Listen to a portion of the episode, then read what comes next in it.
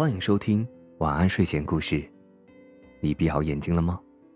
今晚给大家带来的是十二则萌出血的小故事。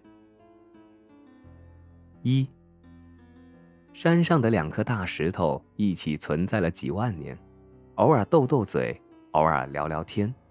有一天，其中一颗大石头因为吸收了日月精华，成为了可以变成任何形状的石头精。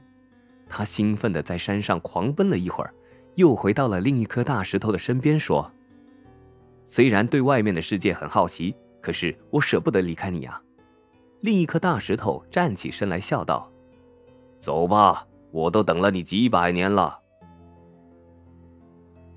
二，有个小仙女喜欢把云朵捏成各种形状。这天，她捏出了一群动物，却又突然一挥手把它们打散。路过的蜂鸟朵白问他：“仙女，你为什么不开心啊？”仙女说：“没有朋友和我一起玩。”朵白说：“管风的小神仙喜欢你很久了。”仙女奇怪：“你怎么知道？”朵白说：“要不你以为为什么每次你捏云朵的时候，从来没有来破坏的风？”三。小兔子问农夫：“农夫，农夫。”怎么样才能像你一样手上长满厚厚的老茧？农夫说：“跟我一起干活就行了。”于是小兔子跟农夫干了好多天的活，一直从播种干到丰收。农夫说：“你喜欢吃什么就拿些回去吧。”小兔子什么也没要，它开心的跑去找小刺猬：“你看，我再也不怕扎破手了，我可以和你一起玩跳山羊了。”四。武林盟主被他逼到了角落，捂住伤口，瘫坐在地上，等他手起刀落。他却把刀抽回，跪倒在地，痛苦的喃喃自语：“唉，他已经走了，就算给我一统江湖，又能怎么样呢？”武林盟主强忍着剧痛，沙哑的对他说：“一统江湖啊，可以贴好多张寻人启事了。”五，斑马菲菲被派到一个很远的地方一段时间，他给犀牛厚厚发信息抱怨：“好无聊啊，我要疯了，我要跳崖。”犀牛厚厚问：“我也疯了，我觉得自己现在是一棵长在崖边的树。为什么？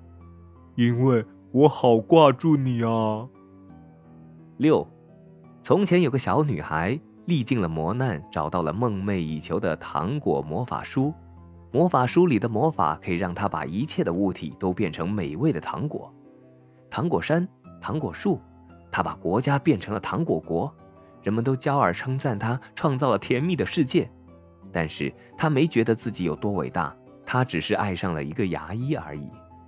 七，女巫想化妆，发现自己忘了带镜子，于是拿出水晶球。来来来，老办法。女巫的男朋友无奈的摇了摇头，问她：“女巫啊，女巫，请告诉我，这个世界我最喜欢的女孩子是谁？”女巫得意的笑了：“嘿嘿，我这就给你算。”女巫摸着水晶球，水晶球露出她的模样，她开心的对着水晶球化起妆来。八，树上有两个苹果，红苹果说。其实啊，月亮是声控的，你知道吗？只要叫的够大声啊，就会把它叫出来，天就黑了。绿苹果说：“哼，笨蛋才相信你。”一会儿后，绿苹果朝着天空叫：“嗷！”两个苹果一起朝着天空叫：“呜嗷！”树下的两个人拿着篮子，哎呀，他们怎么还不掉下来呀？啊，别等了，别等了。他们幼稚的那么开心，已经忘记了怎么成熟了。九，猫看到家里来了一只狗，很不开心。等主人离开了，就跳到桌子上，想把花瓶推下去陷害它。没想到狗稳稳接住，又推了一个，还是被接住。猫有些无奈了，打算跳下去想想其他办法，也被接住了。十。小老虎喵喵非常喜欢隔壁森林里的梅花鹿，向松鼠一辉吐露心事。一辉说：“我教你个方法，你就知道它喜不喜欢你。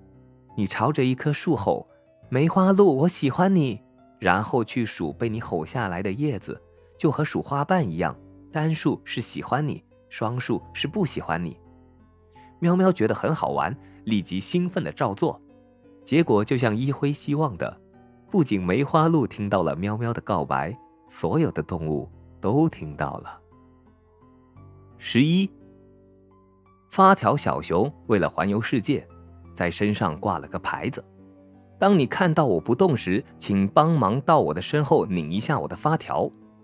鸵鸟艾莎看完牌子上的字，刚想帮忙，小熊突然开口说话了：“暂时还不用拧，刚才不动只是被你美呆了。”十二，兔子家族一直有一个传说。只要把自己的耳朵再拉长一厘米，就可以听到别人的心声，变得什么都知道。所以，兔小灰，你是听到了兔小白的心声才向他表白的？不是，我是听到了自己的心声。好了，今晚的蒙恬小故事就讲到这里。我是大吉，一个普通话说的还不错的广东人。晚安，好梦。